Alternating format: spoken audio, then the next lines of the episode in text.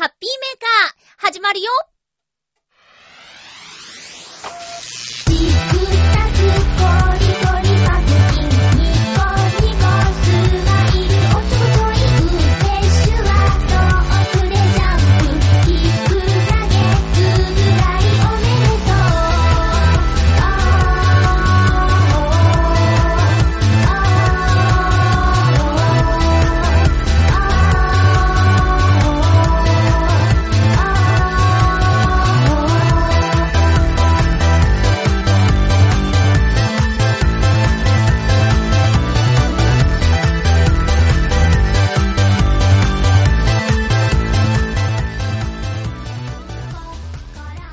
じゅうくにち、まゆっちょのハッピーメーカー。この番組はハッピーな時間を一緒に過ごしましょうというコンセプトのもと、ちょわへよ .com のサポートでお届けしております。収録しているのは月曜日なんですけど、風がすごく強いよ。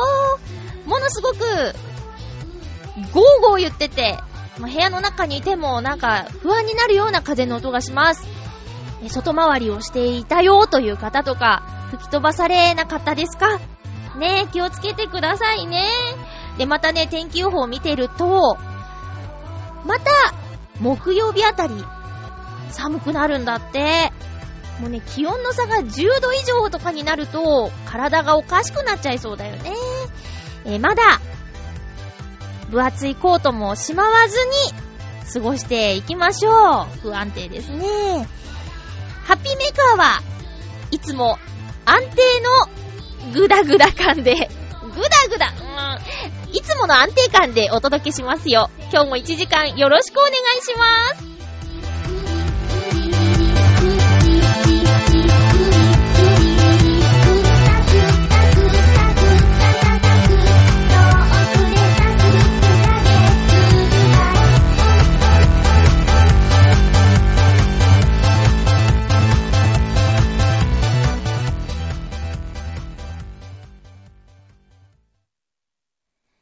改めまして、ハッピーまゆちょこと甘瀬まゆです、えー。冒頭から自虐を言って滑るというね、あのー、滑り王なのか、馬王さんみたいになっちゃいましたけどって怒られるか。そんなこと言ったら怒られますよね。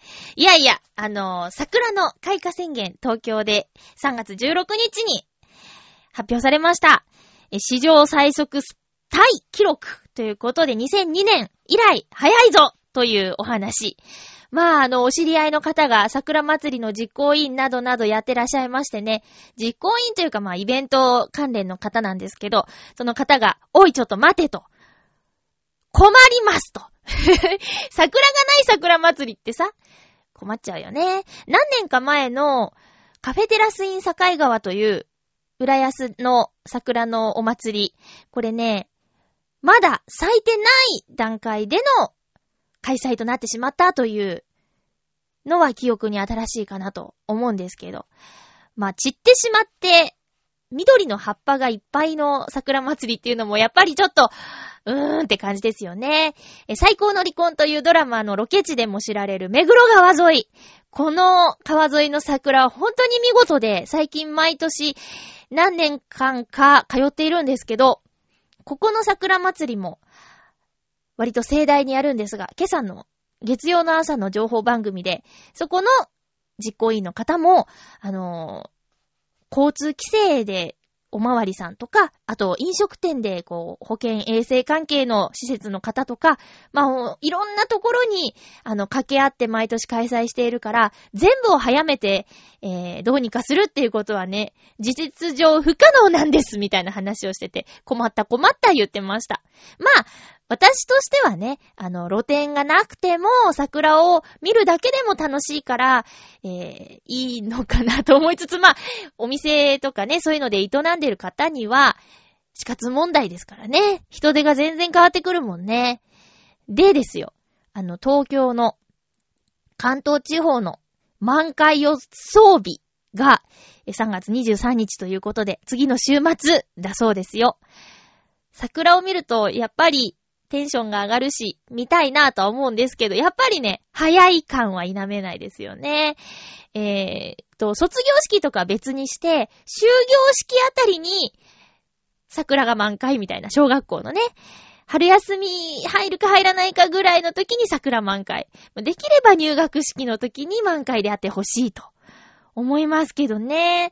でもこれもさ、あのー、毎年どんどん早くなるとかじゃなくて、その冬がどうだったか、すごく冷え込んだとか、暖冬だったとか、まあ、いろんな影響があって、このさんがつじゅうろくにちの開花だってにせんにねん以来ということでじゅうねんぶりに早いわけでしょ？で、遅い年もあるし、まあ、なかなか天気のことは読みづらいですよね。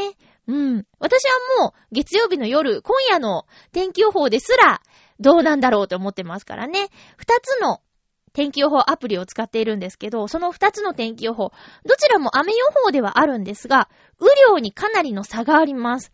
一つはね、ずっといちミリで長めに降るよっていう予報が出てて、もう一つはいちじかんの降水量じゅうミリとかななとかごとか、結構激しく降るよ、でも短いよみたいな予報なの。で、どっちが当たるのかなって、楽しみでもあり、それによって、ちょっとこう、動きが変わってくるじゃないですか。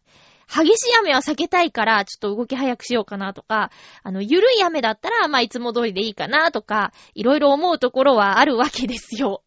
そんなぐらいに、もうキンキンのことでもわからないのに、桜祭りをいつ頃やろうかなんていうね、えー、計画を立てるのって本当に大変だろうなと思いました。うん。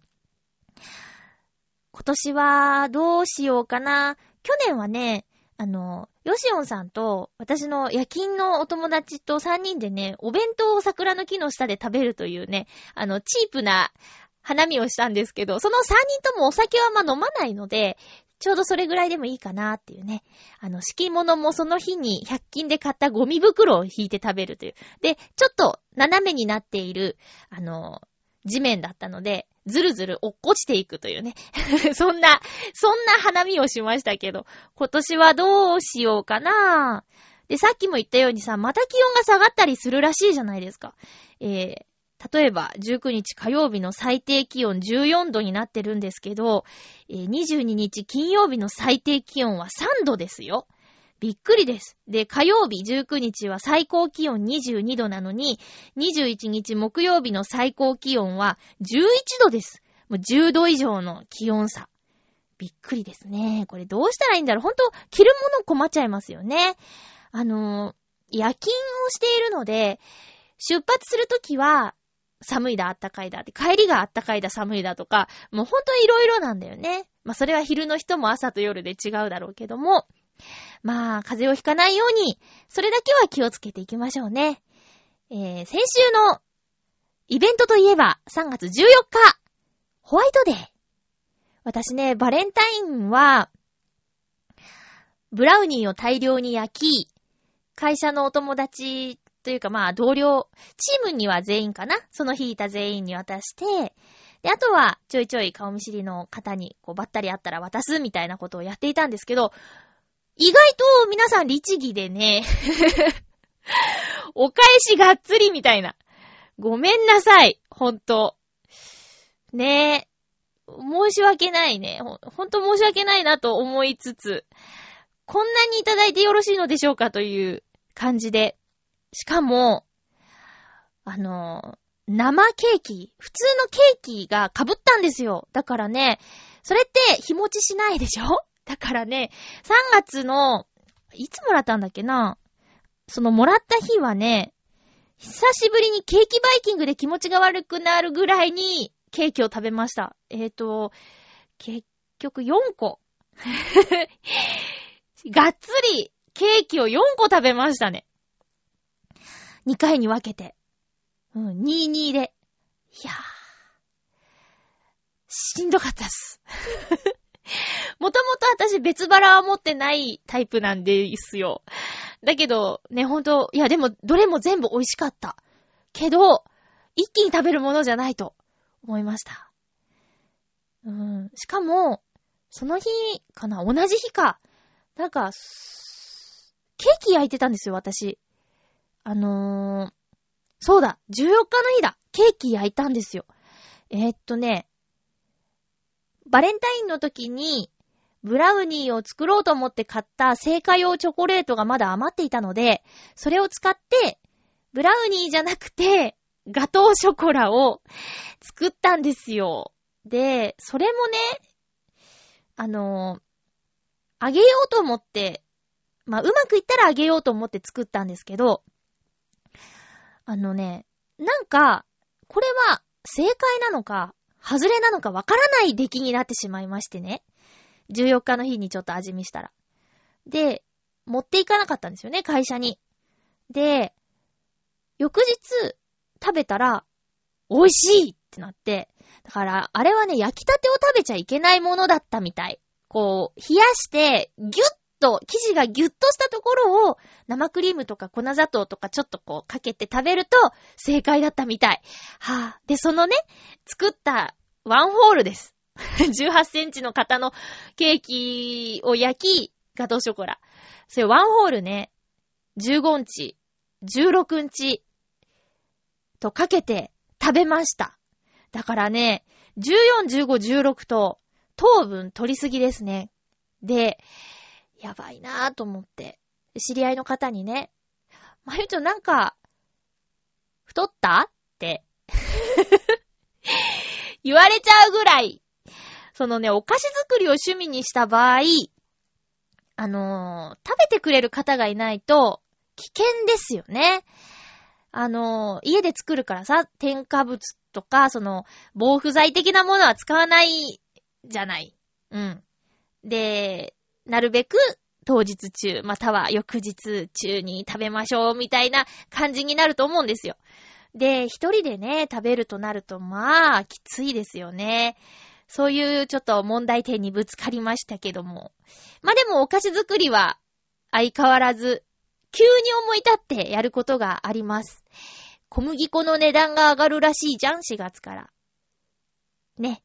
だからちょっと今のうちにちょっと買っとこうかなと思いますね。うん、そんな大量には買わないけど、とりあえずにふくろぐらいは欲しいかな。みっつ買っとこうかな。ホットケーキとかもね、バーって作っちゃうからね。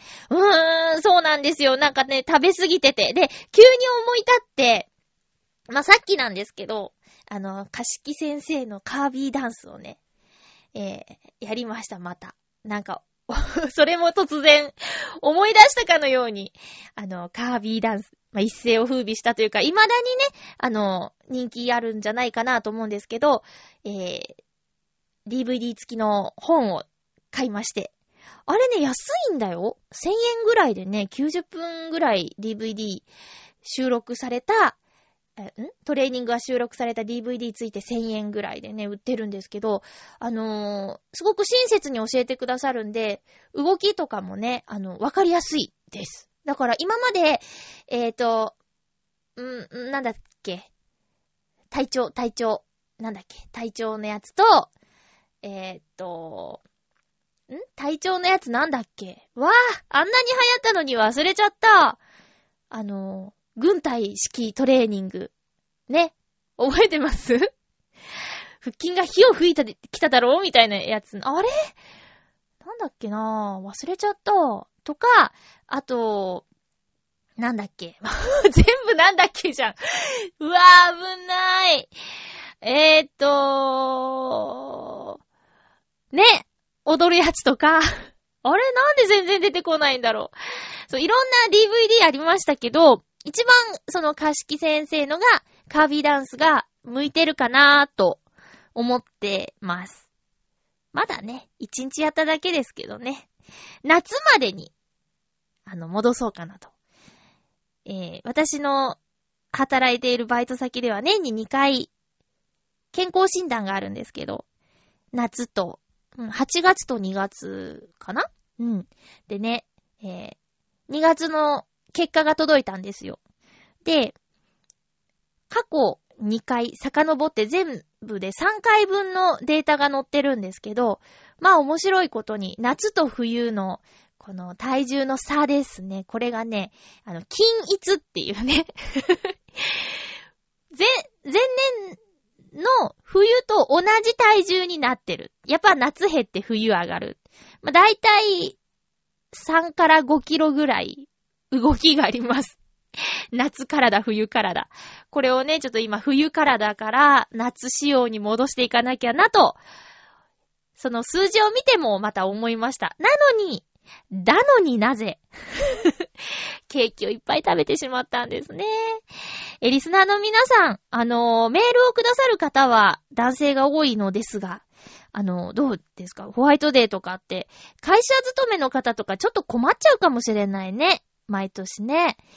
えーと、スクールバーズというナレーター事務所、ナレータースクールに行ってるんですけど、そこではね、あの、もらった方皆さんしっかりとお返ししてましたよ。私、あのスクール関係では全く今年はやらなかったんですけど、去年、去年もね、別に個別にあげたわけじゃないんですけど、あの校長先生が、あの、君にもホワイトデーをあげようって言って、こう、みんなにあげてたからね、みたいな感じでハンドクリームをくださったりして、見ててくださってるんだわって思いましたけども、うん。今年はもう、日程的なタイミングもあり、全然そういうのやらなかったんだけど、まあでも、しっかりやってました。大変だった。大変なんじゃないかなと思った。なんか、名前書いてて、もらったリストみたいな。で、いっぱいもらうから、講師の方とか、誰にもらった、誰に渡したとか、あの、そういうのをね、ちゃんとやってたよ。そういうの偉いよね。うん。ということで、私はホワイトデー食べ過ぎました。超えてしまいそうですよ。ただ、えー、カービィダンスで頑張ります。テーマのコーナーに行きましょう。ハッピートーク。ハッピートークのコーナーです。今日のテーマは、運転免許を取りに行った時の思い出。間違えた。教習所での思い出ということでお便りいただいています。ありがとうございます。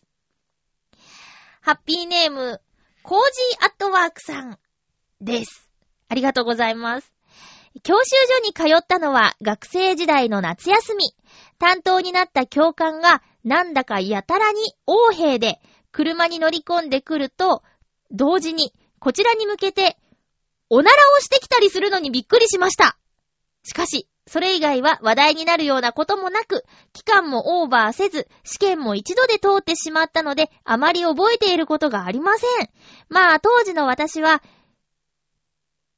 会議免許を取るために、海の技、海技免許って漢字で書いてある。取るためにさんびゃくトンくらいの練習船で実習していたりしたので、親に取っておけと言われて通った車の教習にはあまり興味がなかったのかもしれません。では、ということで、コージアトワークさんありがとうございます。おならをするのと横柄な人ってなんかあんまりつながらないんだけど、おなら、なんかさ、いかつい顔しておならされても全然面白くないよね。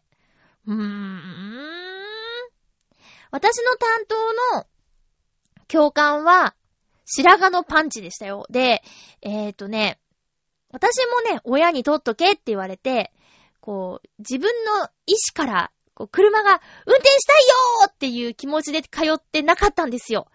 あの、親曰く、絶対こう、取るなら今のタイミングだからということで、高校卒業から上京までの間の春休み、ちょっと長めのね、そこで通ったんですけど、その白髪のパンチの教官は、えー、恐れられていて、春休みのその時期ってさ、結構殺到するんですよね。あの、教習所に通いたいという人で。で、えー、実習を受けるにも、順番待ちとか、大変だったんですが、その白髪のパンチの先生だけはガラガラということで、私はその先生にいちにちにコマさんコマずつぐらいお世話になっていたところ、すごくいい人だという、見た目によらずいい人だなということがえ分かって、だんだん楽しくなってきたという思い出はあります。うん。そうなんですよね。運転免許取って、ドライブ行きたいぜとかっていう方のテンションとは確かに行けと言われて取るの違うよね。で、よくこの番組でも話しちゃってるかもしれないんだけど、親曰く、うちはずっとマニュアルだからマニュアルで取りなさいっていうことで、えー、オートマじゃなくマニュアルで教習を受けたわけですよ。まあご存知の方も多いと思いますが、マニュアルの方がコマ数が多くて、で料金も高い。まあ料金は親持ちだったんですけど、当時ね、あの時間もかかるし、やっぱりめんどくさい。ハンクラッチとかね、オートマだったらそんなことはないでしょ。ハンクラッチ、坂道発進、難しいぜみたいなね。あとこう何ギアチェンジ、どんどんどんどんスピード上がっていくたびにこうドゥルンドゥンドゥンドゥンつってね伝わるかしらっていうことをやらなきゃいけないオートマの免許を取る方が大変でめんどくさいのに頑張って取ったんです。親に言われるがまま、はいはいと。そうしたらよ、もううちはオートマしかじゃない、マニュアルしか乗らないからと言っていたのに、えー、上京したその年の夏に帰ったところ、車が変わってましたよ、オートマ車にオートマでよかったじゃないと思いましたけどね。まあ今となってはマニュアルの運転技術なんてすっかり頭から抜けてわからなくなっています。それどころかオートマも無理ですけどね。完全なペーパードライバーです私。コージアートワークさんもね、あのあまり車に乗ってるという話を聞いたことがないですね。自転車移動が思うじゃないですかね、えー、でもでも取っといてよかったなと思いますよ。あのー、身分証明書として一発じゃないですかね。まあパスポートでもいいんだけどね。えー、っとはいそんな感じです。おならは密室で嫌ですね。それはちょっとなんどういう意味が意図があったんだろうね。あ、ちなみに私もすべて一発合格でした。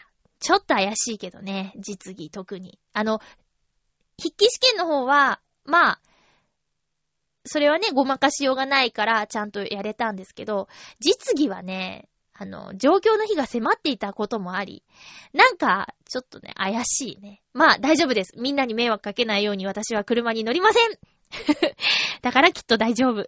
コージアットワークさんありがとうございました。続きまして、えー、っと、ハッピーネーム、フクロウの騎士さん、ありがとうございます。まゆっちょさん、皆様、ハッピー、ハッピー。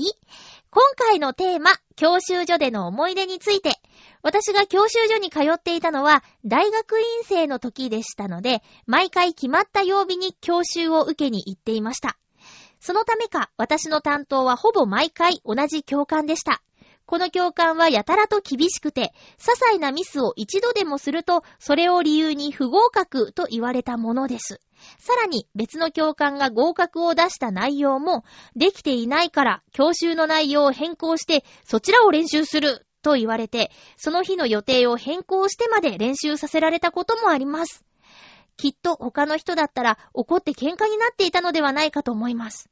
ただ、教習費用を自分で払っていたので、追加費用を払うのに精神的な負担がなかったことと、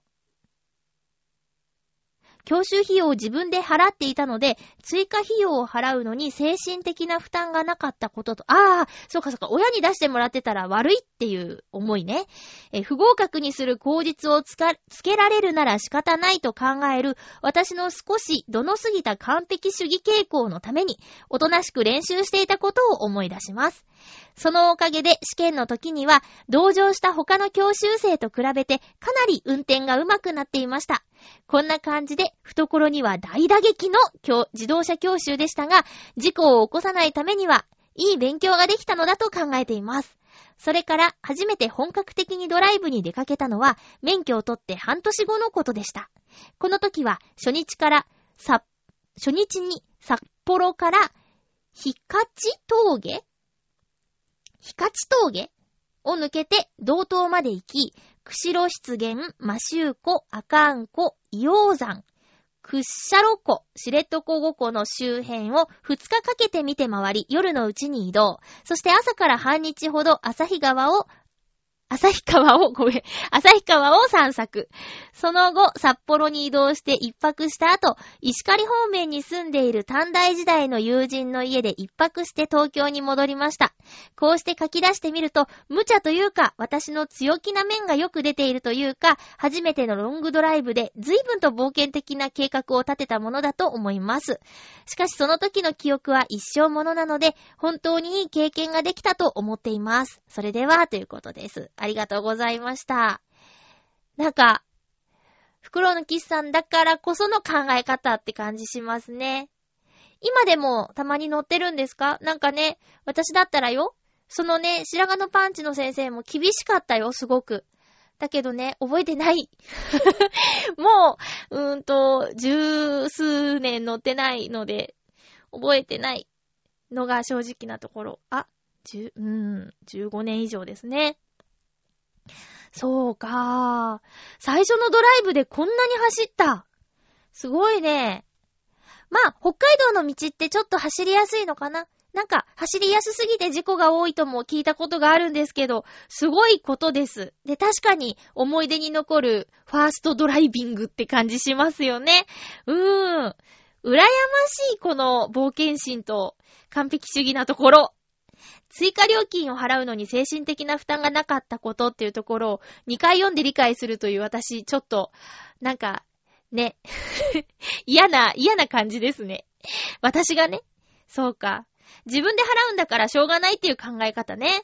うん。その、懐に打撃という面で精神的な負担が私、芽生えてしまいまして、最初に読んだときね。うん。追加料金自分で払うのって精神的な負担、ないそう思っちゃってにかい読んじゃった。そうですね。あの、出会う教官によってどんなドライバーになるかっていうのも変わってくると思うよ。うん。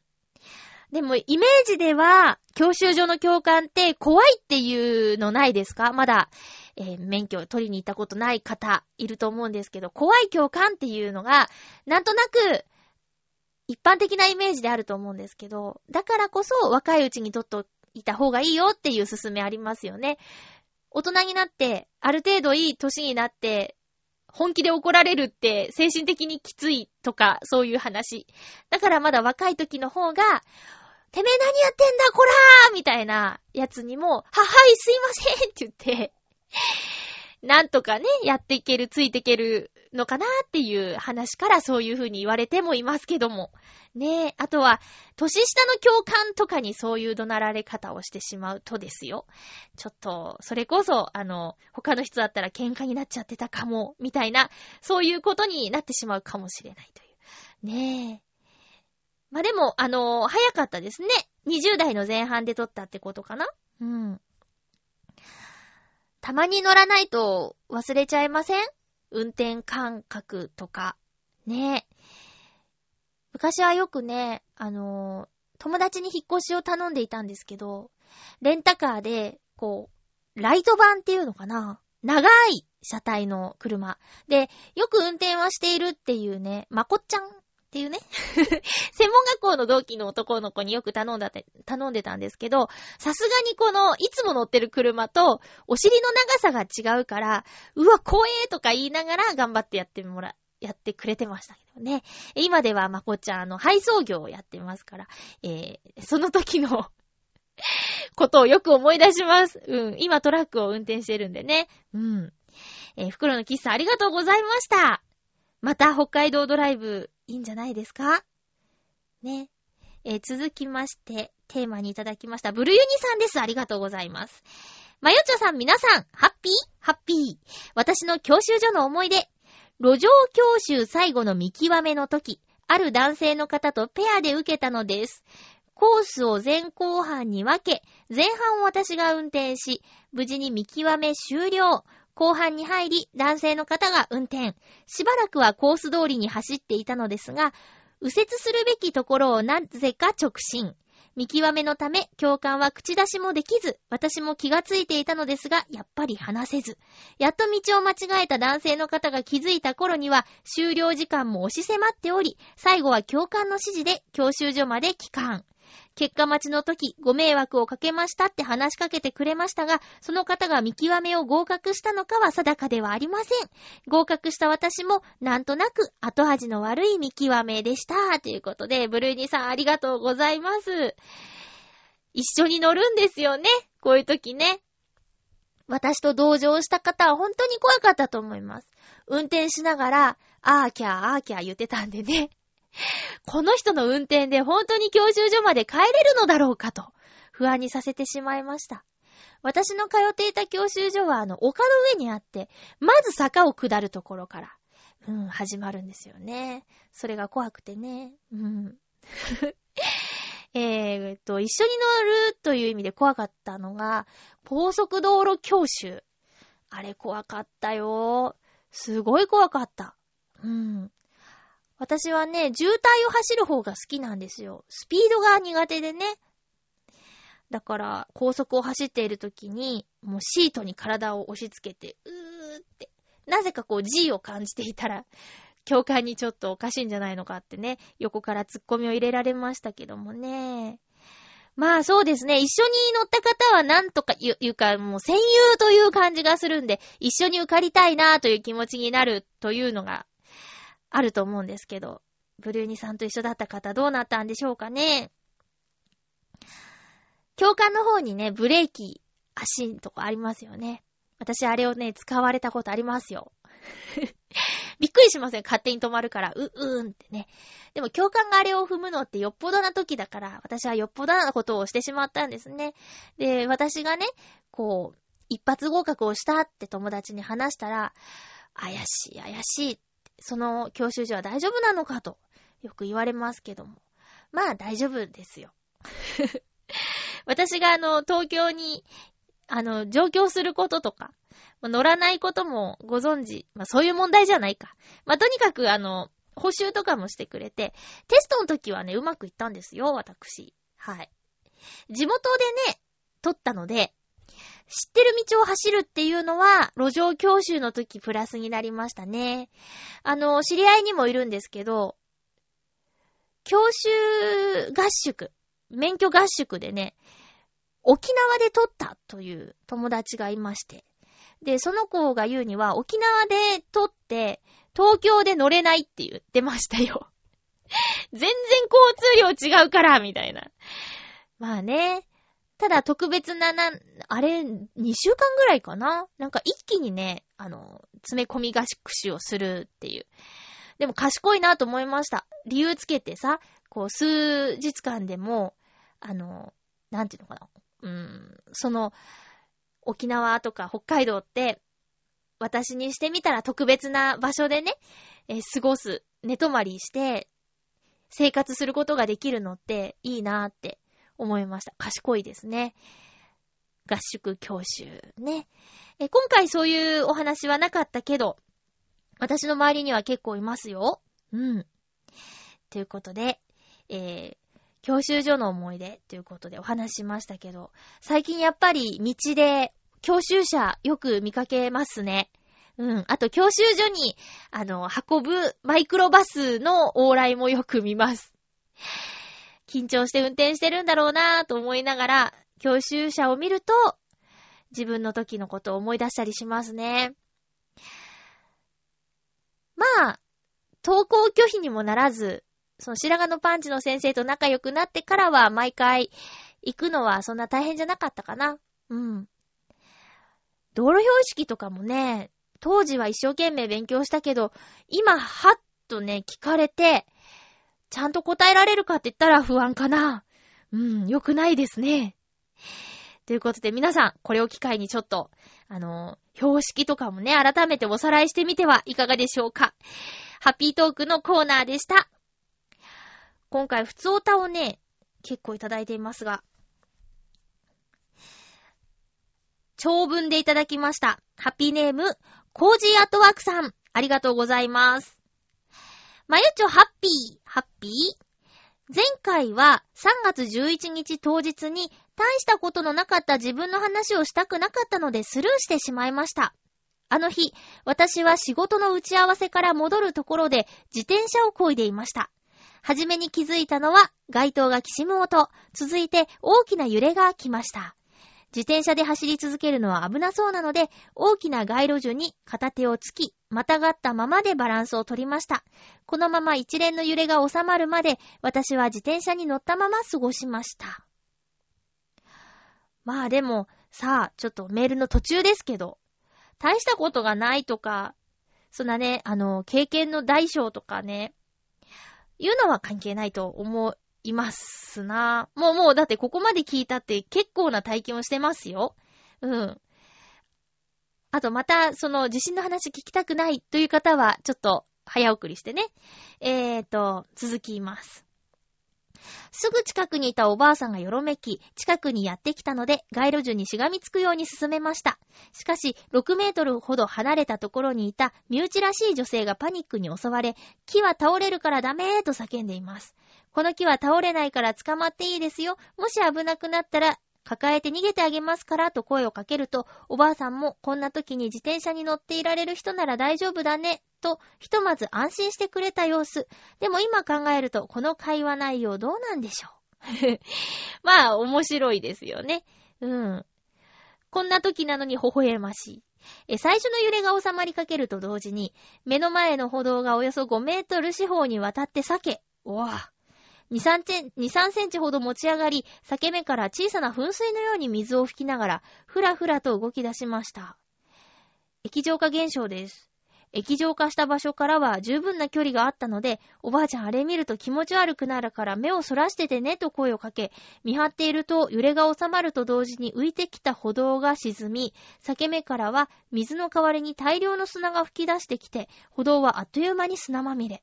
とりあえず周囲にいる人には怪我もなく、おばあさんも身内の人に引き渡せたので自転車を漕いでオフィスへ。その間、電話もネットも全然つながらず、道には人が溢れて不安そうにしていました。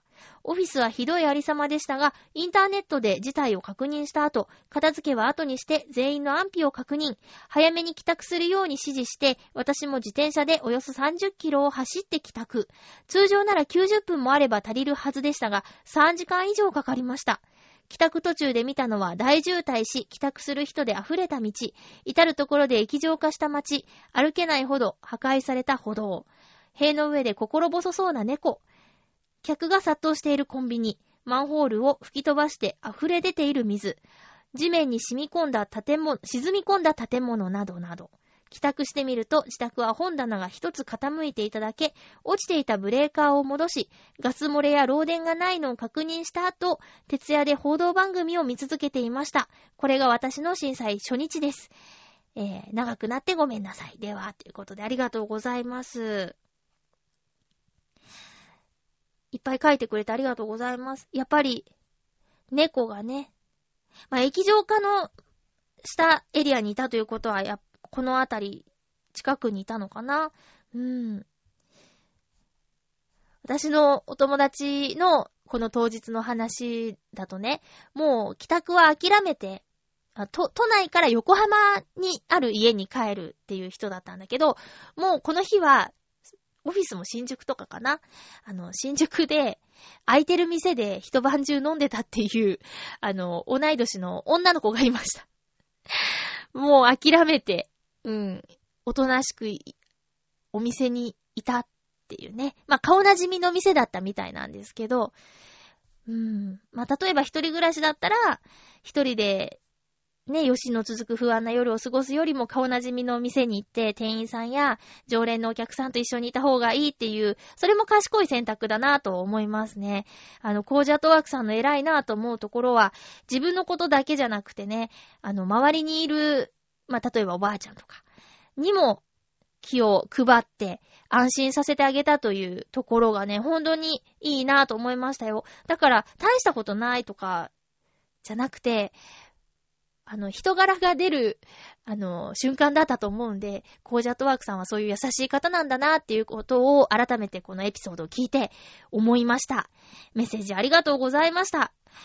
まあ、みんながみんなそれぞれにこの日のエピソードって持ってると思うんですけど、例えば、ね、あの、まあ、怖かった、私だって怖かったし、怖、すごく怖い思いをして、自分のことでいっぱいいっぱいになっちゃったっで、それはそれでしょうがないよ。誰も経験したことがないんだし、人にはそれぞれキャパシティってもんがあるしね。うん、で、そのことを自分でもし、ああ、あの時自分のことしか考えてなかったなーって悔やんでいたとしたら、私も含めなんですけど、また何か自信に関わらずね、何か、あの、あった時に、前の時よりも自分以外の人のことに気を配ることができたらいいなって、そういう行動ができるように、えー、したらいいんじゃないって思います。うん。だからね、あ、私何もできなかったって凹まないでいいんですよ。うん。で、こういうね、突然のことがあった時に、あの、周りに気を配れる方は、まあ、すごい、すごいと思う。うん。だからまたね、そういう時は誰かの役に立てるように動いてくれたら素敵だなと思います。コージャットワークさん、ありがとうございました。ふつおた。続けましょう。ハッピーネーム、北野大熊さんです。ありがとうございます。こんばんは。こんばんは。花粉症？何それ？な、北野大熊です。北海道には杉が生えていない。かっこ、正確には函館のあたりにはちょっと生えているので、花粉症はほぼありません。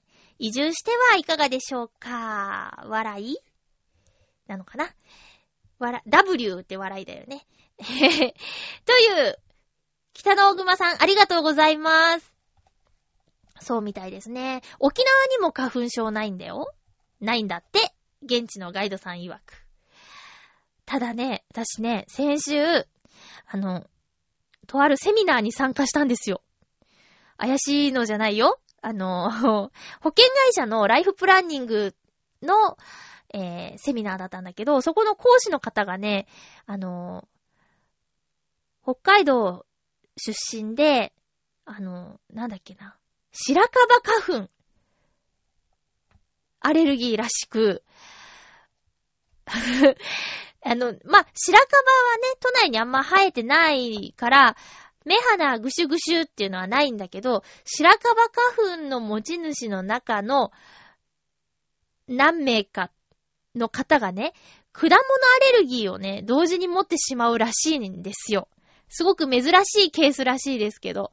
で、このセミナー行くと、お茶とケーキが、あ、私そうだ。ここでもケーキ食べちゃったんだ。そう、ケーキがね、あの、いただけるんですけど、いちごパイだったんですよ。で、はあ、僕いちごダメなんですよって、ごめんなさいって用意してくれた人に言ってて、あ、いやでも私も確認しなかったからごめんなさいって、その担当の女性が言ってたんだけど、でもね、いちご食べられますかっていう質問ってなかなかしないよね。いちごアレルギーを持ってるだなんて想像もしないからさ、その白樺花粉の持ち主さんも大変だなと思って。うん。北海道に移住か、いやー、ねえ、今の仕事捨てられないしな。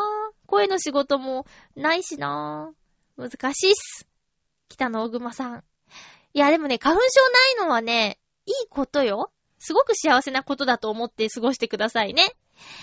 まあ、薬飲んでれば、この通りへっちゃらだし、あの、大丈夫大丈夫。うん。ご心配、ありがとうございます。えーっと、とね、ふつおたもう一つ。ハッピーネーム、大空さん。ありがとうございます。ハッピーハッピーご無沙汰しています。半分シャリ町民です。うん、合ってる？半分シャリ町民です。はいはい。えー、東京は桜の花が満開なのに、我がオホーツクシャリはまだ流氷が接岸しています。網走では海明けを前に陸揚げしていた漁船を船に、うん、陸揚げしていた漁船を海に下ろす船下ろし作業が先日行われました。あ、流氷が来るから船を上げてたんですね。えー、知床半島の斜里町岩尾別を羅臼を結ぶ国道さんびゃくさんじゅうよんごう、知床横断道路は春の開通に向けて除雪作業が急ピッチに進んでいます。うーん、大空さんありがとうございました。まあ、まだまだ冬ですね。ごがつ頃でしょ？北海道の桜って。よくさ、桜前線北上、北上中なんてね、聞きますけど、今年の桜は東京一番だったみたいで、あの、桜前線とか、関係なく、なんかちょっとね、順番が乱れちゃってるみたい。東京から、え、九州、中国地方、うん、東北地方って行くみたいですよ。だから北海道ごがつまでね、桜の季節はお預けなので、まだ、流氷とか、えー、除雪作業とか、ね、あの、週間天気予報でも雪のマークがあったりだとか、するんですよね。うーん。北海道のリスナーさんからに連発でお便りいただきました。ありがとうございます。大空さんも体に気をつけてお過ごしくださいね。大空さんも花粉症じゃないのかな？うん。花粉症何それチームですかね。メールありがとうございます。ほんと。えー、っとね、コーナー宛てにもいただいていますよ。お初でゴー！久しぶりにお初でゴーのコーナーですよ。えっと、このコーナーは初めて体験した、えー、ことや、初めてのもの、初めての場所など、初めてについてのお便りをご紹介するコーナーです。ハッピーネームブルユニさん、ありがとうございます。まゆっちょ、皆さんハッピー、ハッピー？今回のお初でゴー、それはホームベーカリーです。パン屋さんで食パンを買うのも大好きなんですが、買う手間があるなら作ってしまえと前々から考えていたんです。で、某ショッピング会社のカタログを見ていたら、手頃な価格でホームベーカリーがあったので、ほぼ衝動買い。材料もパンミックス粉が一緒に売られており、水を入れて粉入れるだけの簡単作業です。よじかんはんほど時間がかかるのですが、タイマーをかけておき、朝起きると、台所からは広がる焼きたてパンの香りで満たされており、とっても素敵、とっても幸せな気分にさせてくれます。まだ食パンしか作っていませんが、残りご飯でもパンが作れたり、生地を作ってクロワッサンなんかも作れちゃうみたいなので、今からほんと楽しみでなりません。よし、機材は揃えたから、あとはやる気だけのブルーニです。ということで、ありがとうございます。ゆこちゃんもね、ほぼ衝動買いでパン焼き器を買っていましたよ。そんで、そのパン焼き器で作ったパンを何度かいただいたんですけど、本当美味しいね。うん。で、えっとね、かぼちゃパンをね、作ってくれたかな。かぼちゃパンと、あともう一個なんだったかな。中身がちょっと違うやつをね、いただいたんだけど、そうやって自分の好きなものを入れてアレンジできるのもいいよね。あとはさ、こう自分で作って安心安全なものをお子さんに食べてもらったりとか、そういうこともできるよね。お米を使ったパンもね、もちもちして美味しいらしいよ。私はまだあのなんだっけ、ごパンっていう機械が流行ったけど、それのパン食べたことないけど、でもね、なんだすごく興味あるんだよね。私は今欲しい家電はね、バイタミックスのジューサーですかね。えー、そろそろまたグリーンスムージーが飲めるぐらい暖かくなってきたなぁと思っていて、えっと、再開したいなと思ってるんですけど、私が持っているジューサーは、まあ、にせんきゅうひゃくはちじゅうえんぐらいで買ったものなので、えー、粉砕能力がね、あんまり高くないんですよ。だから、葉っぱとか、あと、リンゴとかね、こう、ゴツゴツした感じで残っちゃってるんで、飲むというより、えっとね、なんだ、食べる？スープみたいな感じになっちゃうんですよね。だけど、バイタミックスのジューサーは、こう、何馬力か、にばりきかな。すごく強い力で、ふわーって種まで粉砕できるぐらいの力があるらしくって、えー、よくデパ地下にあるジュースバーで売られている生ジュース並みにサラサラになるらしいんですよ。ただ、ジューサー界のフェラーリと呼ばれているらしいバイタミックスは、えー、ななまんきゅうせんはっぴゃくえんとかしちゃうんですよね。うーん。一月暮らせるよね。家賃的な話でね。だからさ、ちょっとね、遠い話なんだけど、パン焼き器もそれぐらいしません？もうちょっと安いのかな？いやでもなんかイメージとしては、パン焼き器とそのジューサーがね、同じぐらいのレベルに、のような感じがしているんですが、いかがでしょうか？パン焼き器いいよね。そうなんだよね。あの、時間かかるなぁと思ってしまうんだけど、よじかんはんって、えー、寝る前にセットして朝ごはんが焼きたてパンってすごい贅沢ですよね。聞いてたら欲しくなるんだよなぁ。ゆこちゃんの時もそうだったけど、パン焼き器いいなぁ。ブルーニさん、ありがとうございます。またね、これも粉を使うものだから、今のうちにちょっと食べる分は多めに買っといたらいいんじゃないでしょうかね。えー、ブルーニさん、ありがとうございます。えー、っと、どうしようかな。あ、じゃあ、コーナー行きましょう。映画、映画、映画のコーナーです。先週そうだ、話そうと思って話せなかったんですけど、えー、アルゴを見てきました。アカデミー賞の作品賞を受賞した作品です。アルゴ。えー、っと、シネマイクスピアリという舞浜にある映画館によく行くんですけど、こちらで特別上映、アカデミー賞を受賞したということで、特別上映でせんえんで見ることができました。